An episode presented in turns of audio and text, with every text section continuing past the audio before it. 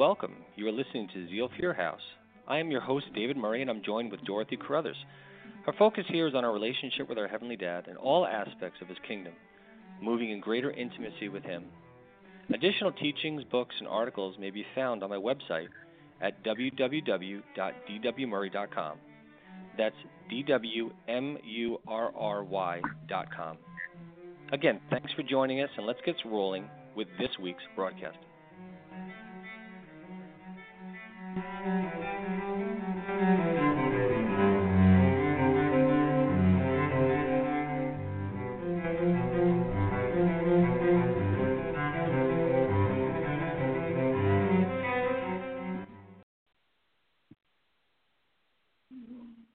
Good evening. Uh, this is David Murry. I'm joined with Dorothy Carruthers. This is uh, Blog Talk Radio, uh, the portal, and tonight's broadcast is um, Zeal for Your House, and uh, we are going to be talking about healing. Uh, and we're going to be looking at the nature of Elijah the prophet and Elisha the prophet and how this fits into the Lord giving us pictures of how he wants us to heal. Before I do, I just want to say hello as always and shout out to Dorothy. Dorothy, how are we doing tonight? We're doing okay. You just cut out for a little bit, so we didn't hear after the end. I couldn't tell if you were dropping or just. Oh boy. Well, we'll try to see. Well, hopefully, we'll make the best of this. Let me know if I drop out on anything, Dorothy, and um, I'll keep an eye on it. I'm still working on trying to get some reliable audio. My Wi-Fi over here is spotty. Okay, so what we're going to be talking about tonight is healing, uh, and we're going to be looking at um, the prophet Elijah and Elisha, and talking about healing and how healing, uh, how these men represent the heart of God and for healing. Uh, we are living in a time and a season. I've been saying this for about the last year and a half. The Lord has entered the body of Christ into a time where we're meant to heal. We're meant to heal from old, festering wounds. We're meant to heal from shame and insecurity. We're meant to heal from anger and unforgiveness. Uh, most of the illnesses, the physical illnesses that take place within our bodies, have its origins in our soul. What uh, the poison that is in our soul that we've allowed Satan to get in there through ignorance or through willful cooperation um, often manifests in our body. When our body is younger, it can handle a lot of the, the shame and the pain and the fear and the unforgiveness. But as we get older, our temples start to short circuit. That's why the scriptures say that He will quicken your mortal bodies if the Spirit of God lives in you. Meaning, as the Spirit of God is allowed to permeate through our mind, will, and our emotions, it flows out and it actually brings life to our carnal bodies. They don't hear a lot of teaching on that, but it's a wonderful scripture verse. He will quicken your mortal body. Uh, now, when the Holy Spirit enters into us, He breathes life. We become born again in our spirit. But there's the life of the kingdom that is meant to flow out of our hearts and into our physical bodies. We're a triune being.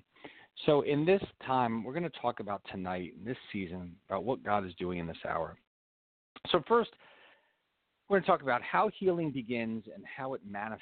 The, the, first part is let's talk about how do we heal? How does it begin? So, as we said, many in the body of Christ, uh, the Lord has been showing me, are dealing with a lot of unforgiveness, uh, a lot of confusion, a lot of anger.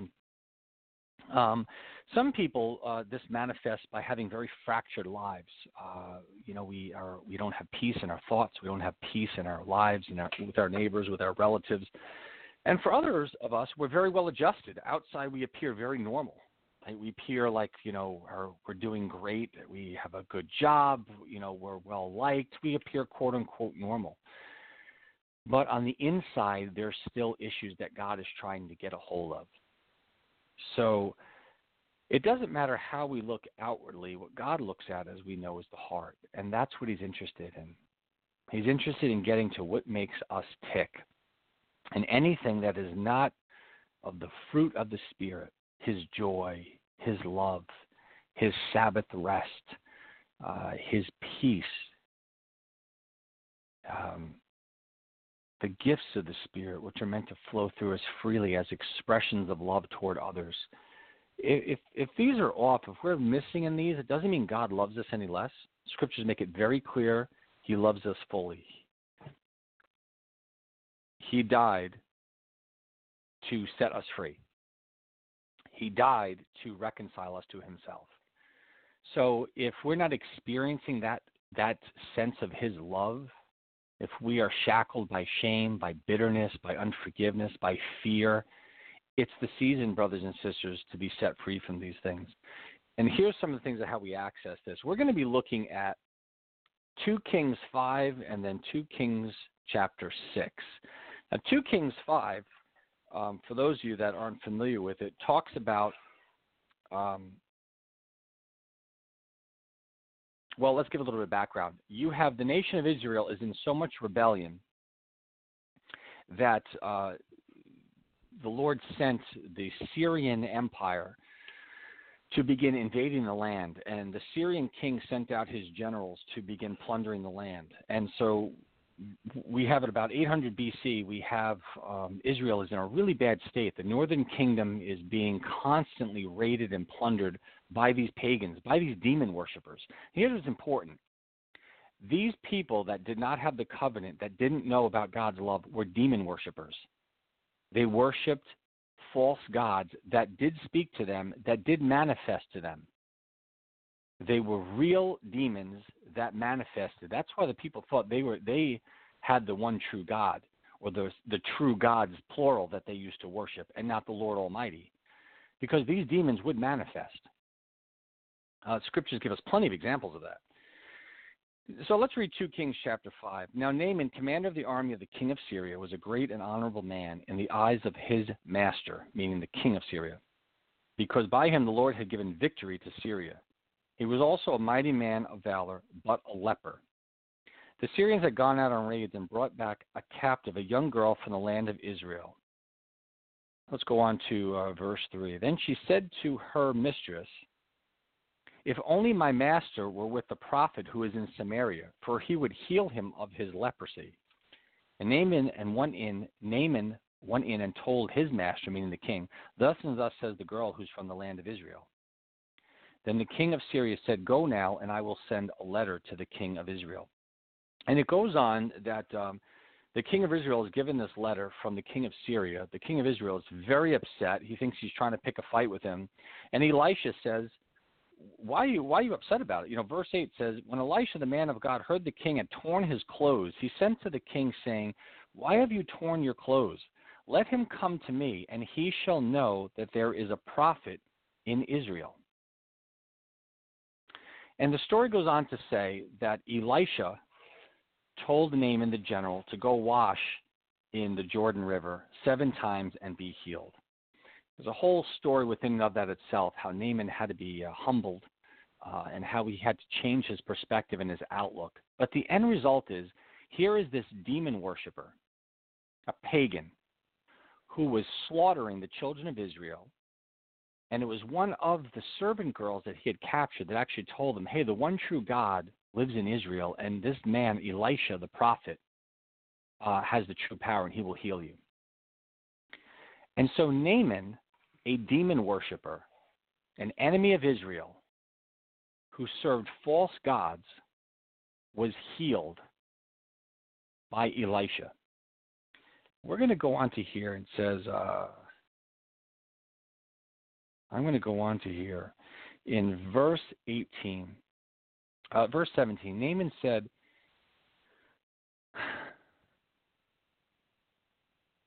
Please let your servant be given two mules full of earth, for your servant will no longer offer either burnt offerings or sacrifice to other gods, but to the Lord. Yet in this thing may the Lord pardon your servant. When my master goes into the temple of Rimmon to worship there, and he leans on my hand, and I bow down in the temple of Rimmon, when I bow down in the temple of Rimmon, may the Lord please pardon your servant of this thing. Then he said to him, meaning Elisha, Go in peace. So he parted from him a short distance. And then it went on to say that that general Naaman stopped raiding the land of Israel. I mean, we could. There are so many things we can touch basis on this, guys. But here's the thing that we're going to touch on in this on this passage. It was the undeserved, unconditional, un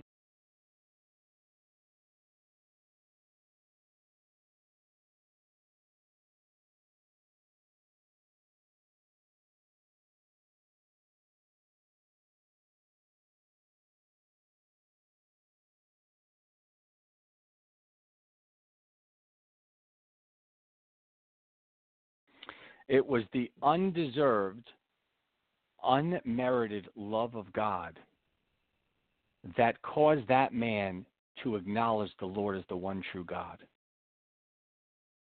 It was the goodness and undeserved love of the Lord in healing him that changed that man's heart. This was a pagan worshiper, a demon worshiper. And this changed the man's life forever. We will see Naaman one day in heaven. That I'm beyond convinced. He took earth back from Israel to his own land, and that's what he laid before him, and he would worship the Lord on the soil of Israel. And he's saying, When I go in and I and I and I allow my king to worship and to lean on me while he bends and I bend down with him, please please just excuse me. Ask the Lord to forgive me, excuse me, because that's not what's in my heart. Right today, we'd, we'd, we'd, we'd try to look for all sorts of reasons to judge one another. Oh, bad example, you're being a bear witness. Oh, how are you doing that? What does Elisha say? Go in peace. Lord sees your heart. Here's my point, guys. It was God's love and goodness that turned this man. Now, here's something I want to talk about that we don't hear about much today. Elisha served under Elijah about six to eight years. When the Lord saw that Elijah was discouraged, and he said, I'm going to pass on this mantle to Elisha, you're going to raise him up. Elisha apprenticed under Elijah for about six to eight years. After Elijah went up to heaven, Elisha ministered under Ahab's reign about four years, give or take, before Ahab died. And then Elisha went on to fulfill his calling. Here's the difference between Elijah and Elisha Elijah showed the love of God through fire, through holiness and fire. Elisha showed the love of God through healing and tenderness. And we need to embrace both. But if we attempt to embrace either, out of fear, out of shame, out of any of the lies of Satan, we're never going to really get to Father's heart. We have to understand that our Heavenly Dad is a God of love. And sometimes that love will manifest in fire, and sometimes it will manifest in tenderness. If we read all throughout the ministry of Elisha, we will see he performed exactly two times as many miracles as Elijah. And Elisha's ministry, the entire time that spanned 30 plus years, was healing and reconciliation. Every miracle he did was an invitation to reconcile. Look at his ministry. We don't talk much about Elisha because we don't like it. Because if there's ever an area where we're in unforgiveness, we don't like to talk about God's forgiveness because then that means we have to face the own issues and anger of our own heart. Right? But guys, it's the love of God, His goodness that He wants to release to us.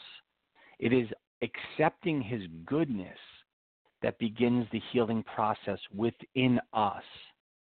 Let's turn to 2 Kings chapter 6. This is another officer, it's another commander of the Syrian king.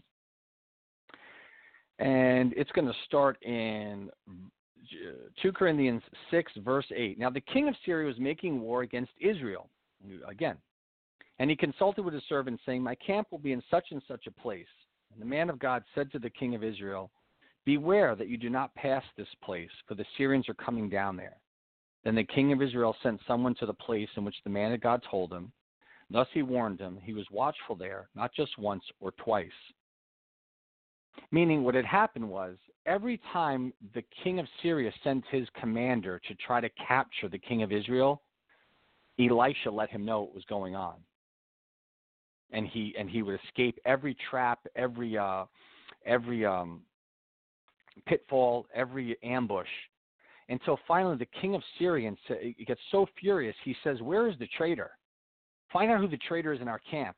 And the person said, No, king, please understand, there is a God in Israel who speaks to a prophet and he tells him every secret thing that you say. There's no way to outsmart him.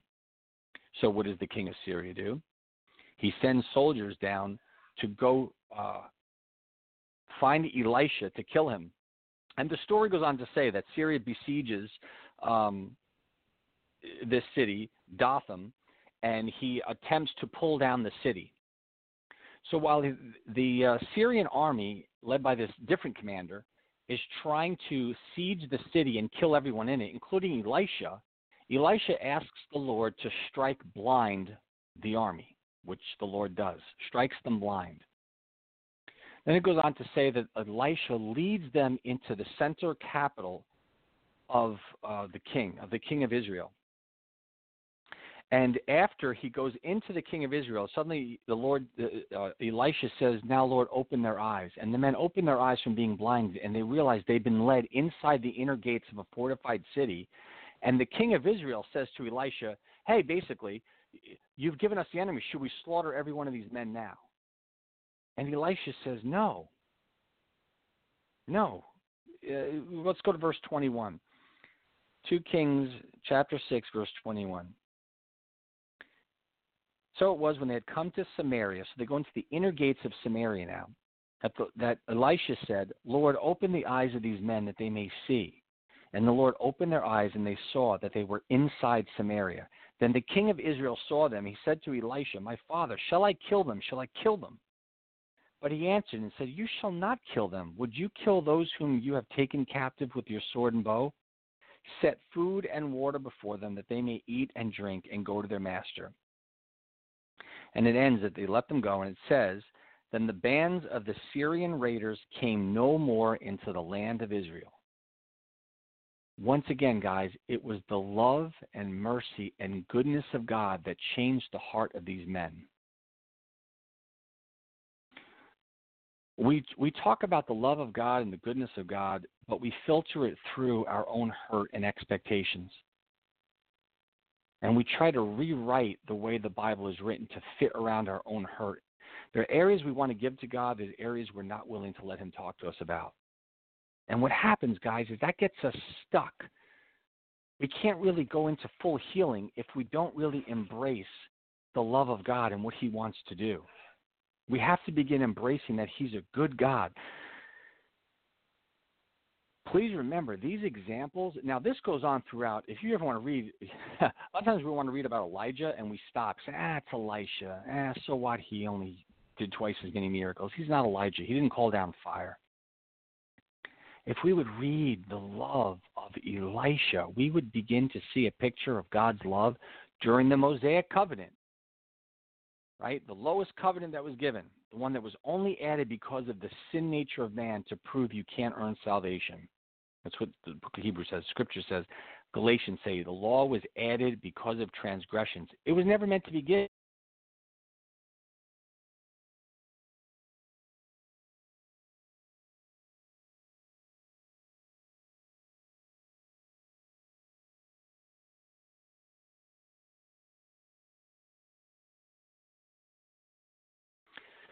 So the the under the Mosaic law,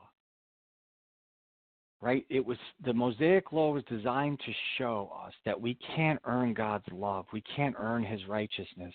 Guys, it doesn't matter what camp we come from in the body of Christ. We attempt to do that in our own clever ways of self-preservation whether it's you know looking to the law to find righteousness, whether it's looking to excessive grace and sloppy agape to hide from from letting us him dealing with our sin, to um, anything in between. We have to embrace He's a loving God. It is embracing the love of God that causes us to heal, to forgive others, because we realize He loves us unconditionally. And as we realize how much He loves us, guys, that's what motivates us to change. Romans uh, Romans chapter two says it is the goodness of God. Stop despising the goodness of God. Don't you understand? It's His tenderness that leads us to change. It's not His wrath that causes us to change. Wrath causes us to change outwardly. It's His tenderness that causes us to change inwardly. And we need to embrace He is a loving God and is that love that compels us to change.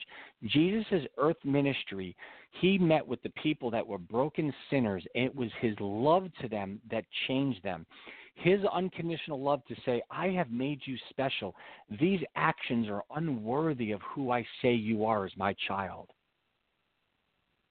And it was his seal of love when they looked into his eyes and saw how much he loved them that they said, man, I'm not, I don't want to live like this anymore. Because, guys, it's love that compels us to change. Not fear of man, not fear of condemnation, not fearing what people think. As we embrace His love and begin to meditate on it, the fear begins to break up. The anger and bitterness begins to break up. I want to read chapter. We're going to go to Luke 4:25. Jesus tried to hit this home to the Pharisees. Uh, he said to them, "Surely I say to you, no prophet is accepted in his own town." This is Luke 4:25. But I tell you the truth: many widows were in Israel in the days of Elijah, when the heaven was shut up for three years and six months, and there was a great famine throughout the land. But no one of them was Elijah sent except to Zarephath in the region of Sidon, to a woman who was a widow. That Zarephath woman was an enemy to Israel an enemy to those who were in the covenant. That would be the equivalent today of those that aren't born again Christians. Okay? So, there's 27. And many lepers were in Israel in the time of Elisha the prophet, but none of them were cleansed except Naaman the Syrian. So all these were in the temple. When they heard these things, they were filled with wrath and rose to throw him and thrust him out of the city, to bring him to the brow of the hill in which to throw him overlong on the cliff. But he passed right through the midst and went on his way. These these Israelites were so furious at their own history that Jesus was quoting. What was he saying? Guys, it's not the law that releases my goodness. Right? The Israelites were working on the law. If I read enough, if I pray enough, if I'm sincere enough, if I cry enough out to God, if I confess to God how unworthy and how unholy I am, then maybe I can get Him to move on my behalf. Guys, the kingdom doesn't work that way. And Jesus made it very clear in this passage. He showed His love and goodness to people that hated the nation of Israel, who hated the children of God, who were demon worshippers. Guys, that's not my word. That is the word of God. And we have to stop contending with what God's word says about his nature. He is a loving God. That doesn't mean we can reject Christ and go to heaven. Because the atonement, a holy, perfect God who is love, cannot have sin in his presence. The atonement must be made.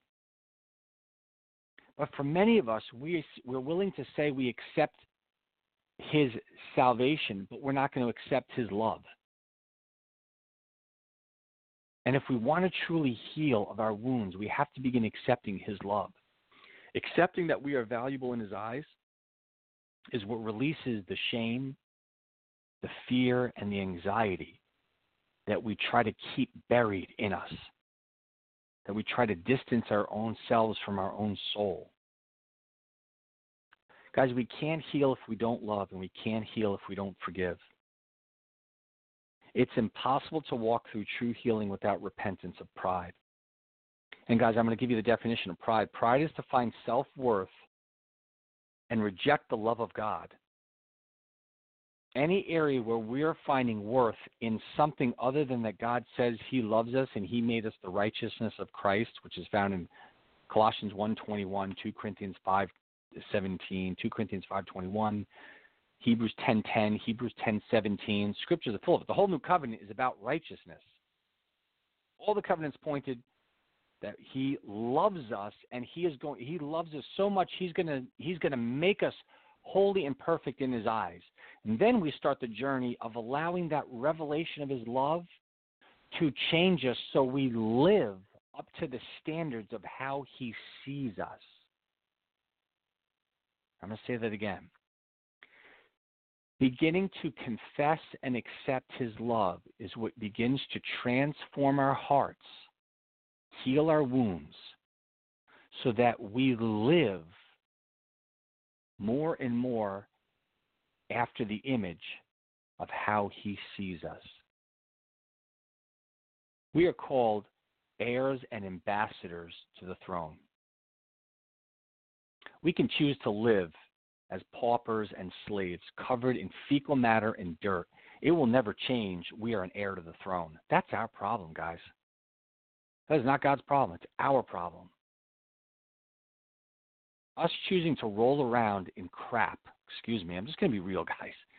Roll around in dung, in garbage, doesn't make us garbage.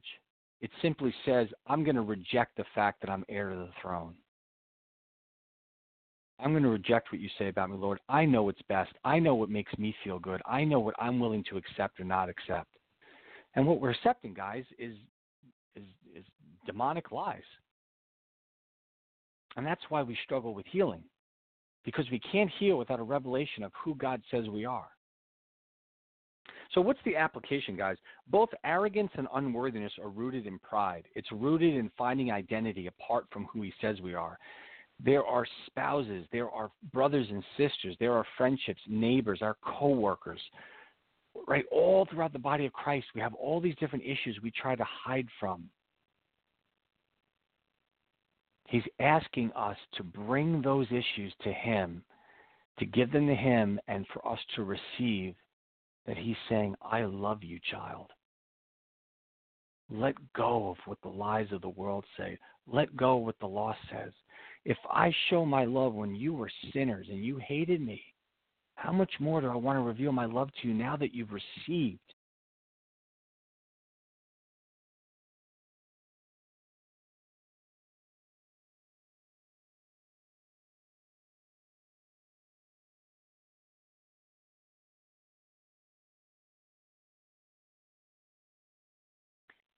Now that you've received my gift of righteousness, guys, remember, read. I really would encourage you. Uh, and read the story of the prophet Elisha. Everything in his ministry was healing and reconciliation during the time of Israel's greatest apostasy. So if we're judging the body of Christ and talking about judgments of God and the anger and wrath of God or or God's upset with me or or I'm just not worthy, guys, that's all garbage. It's just crap. And our heavenly Father is is is, is done with it. He wants sons and daughters that will walk with him, that are willing to say, you know what, Dad, thank you for loving me. I accept it. I receive your gift. You're a good dad. I receive it. It does not honor him, guys, for us to walk around thinking we're we're shameful or we're falling short of his love or we're not doing enough for him. We're not being holy enough for him. We're not winning enough souls to Christ, right? We usually divide into different camps. Either we're we're, we're trying to win souls for Christ because we think we'll love him more, right? You know, or does the other end. I don't care about the lost. God hates everyone, and He I think he may not hate me if I outwardly do enough self righteous acts to show my devotion to him. Guys, both of those are grounded in garbage. They're demonic belief systems. That's not me. That's the word of God that states that.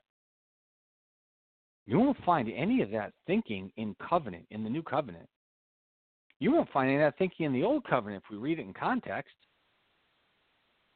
Right? Jonah the prophet wanted to slaughter all the all the people of the northern kingdom of Syria. And the Lord says, No, I'm going to show them mercy. They don't know their right hand from their left, and their city is filled with cattle. Should I not show mercy on them? Right? That blew Jonah's mind away. The last verse of that book. was God's love. Elisha was called to bring the people to repentance by showing the reconciliation, unmerited. Guys, Ahab was the worst king in history. No other king was offered the chance to draw into the Lord as the one true God as Ahab was. So guys, if we have a, if our theology doesn't line up with the Word of God, God's not going to change. We we got to change our theology, or we have the choice to live to live in the pigsty of our own lies and, and own hurt and unforgiveness. It's our choice. He loves us either way. So praise God. I lived both ways. The new wineskin is a lot better. I can tell you that from experience. Living in joy, living in love, living in, in feeling his tangible love for me. These are things I didn't know as a kid. It's only when I began really seeking him out when he entreated me, just like he entreated Ahab. He said to me one day on my 20th birthday, David, find out who I am. You have no idea who I am. I accepted him at the age of seven. No idea who he was.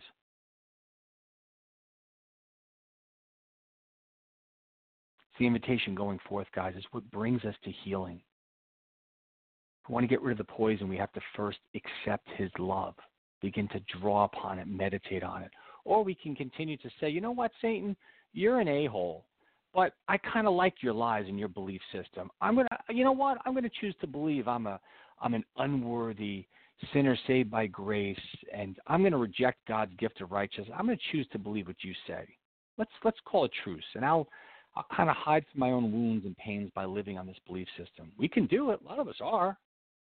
Man, I've done it. Did it for years. So finally, I had enough. The Lord invited me. The Lord gave me an invitation. I accepted, never looked back. And every year is more of a blessing than the last year. And for those of you, again, I'll say this really to put in perspective.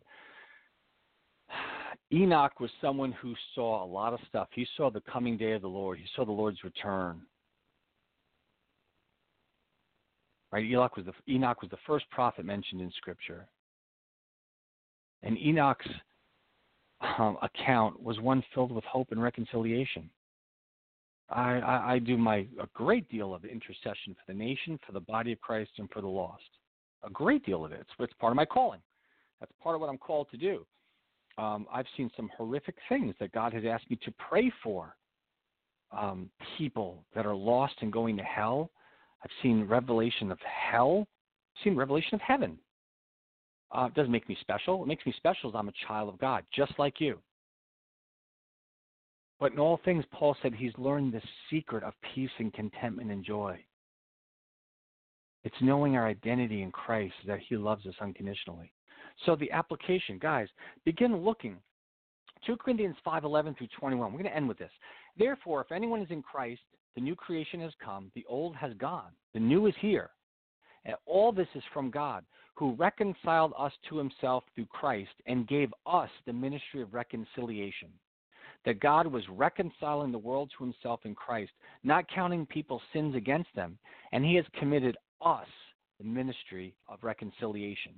Now, guys, I want you to look at the second half of this verse, starting in verse uh, 20. Remember, Paul is writing to born again, spirit filled believers.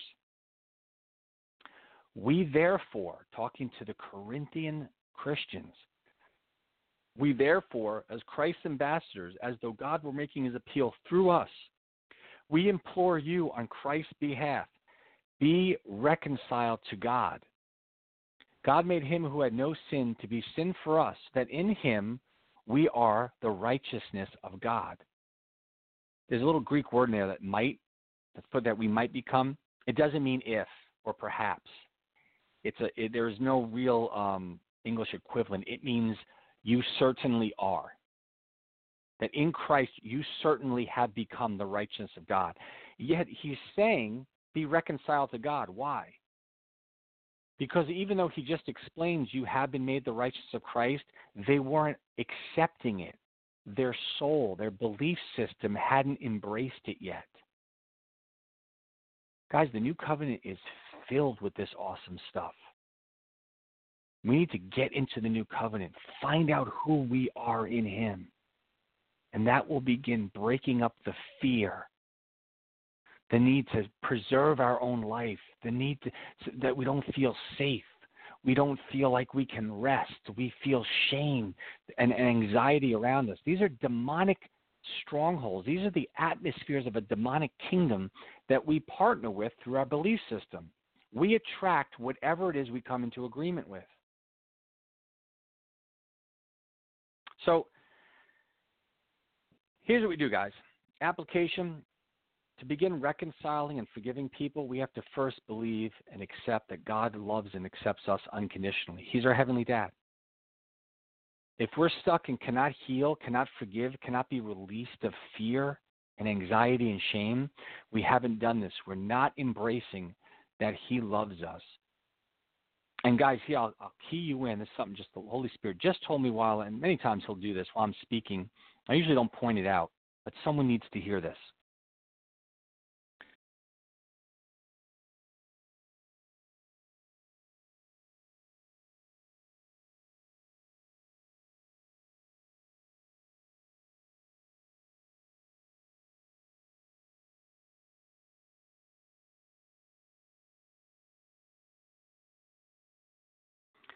Guys, when we're in the process of of accepting, of saying, okay, Lord, I, I want to accept you love me. I want to accept that, that you love me unconditionally. Why am I still dealing with so much fear? Why am I still dealing with so much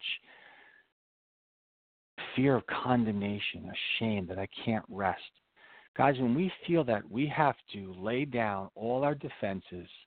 We have to cut the crap I'm going to be blunt. And we have to ask the Lord to show us. And usually, most of the time, we're going to know what area we're just not willing to give Him.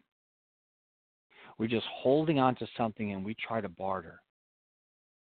And there, guys, there are no alliances between the sons of God and demons.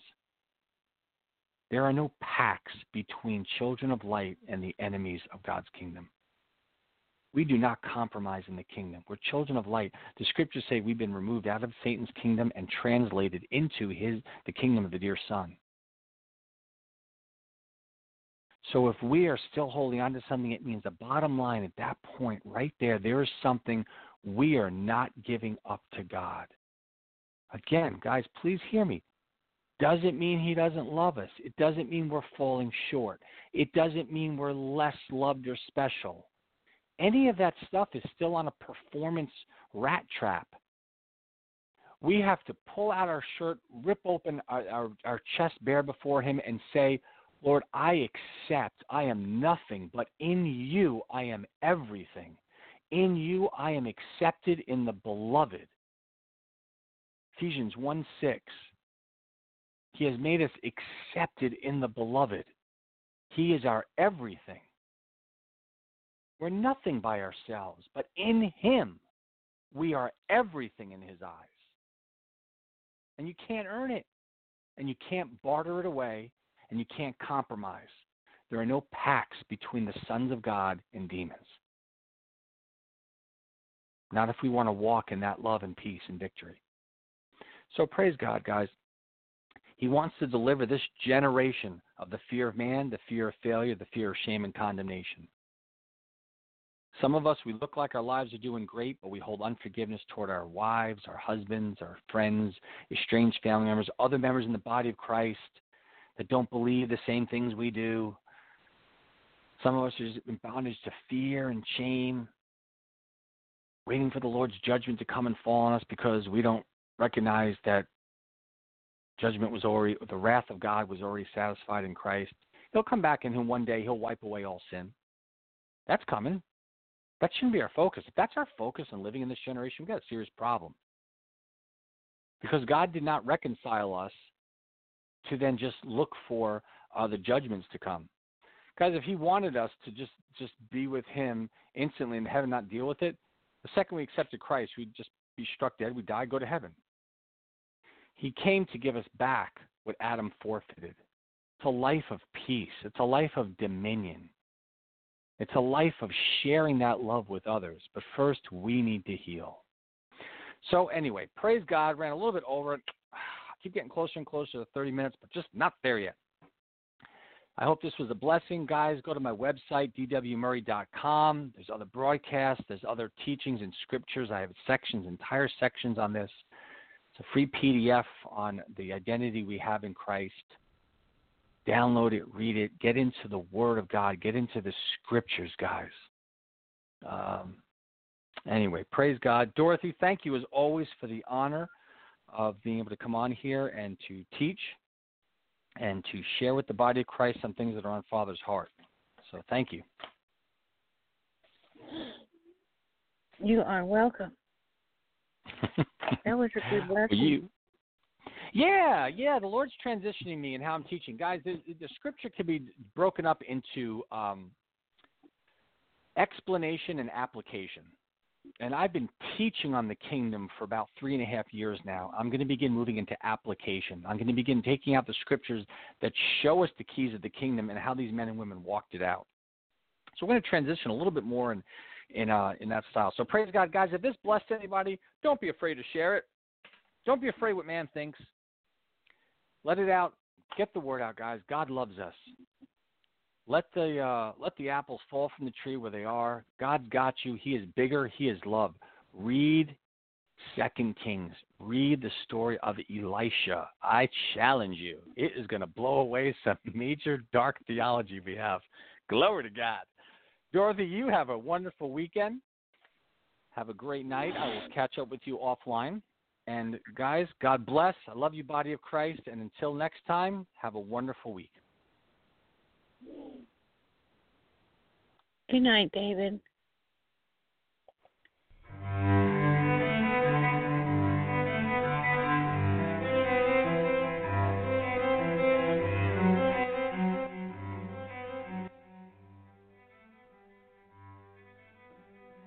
This has been Zeal for Your House. David Murry, and I'm joined with Dorothy Carruthers. We hope that you were blessed by this week's broadcast. Again, if this was your first time, please stop by my website at www.dwmurry.com. That's D-W-M-U-R-R-Y.com for additional teachings and insights. God bless you, and until next time, please dare to accept the fact that your Heavenly Dad loves you deeply.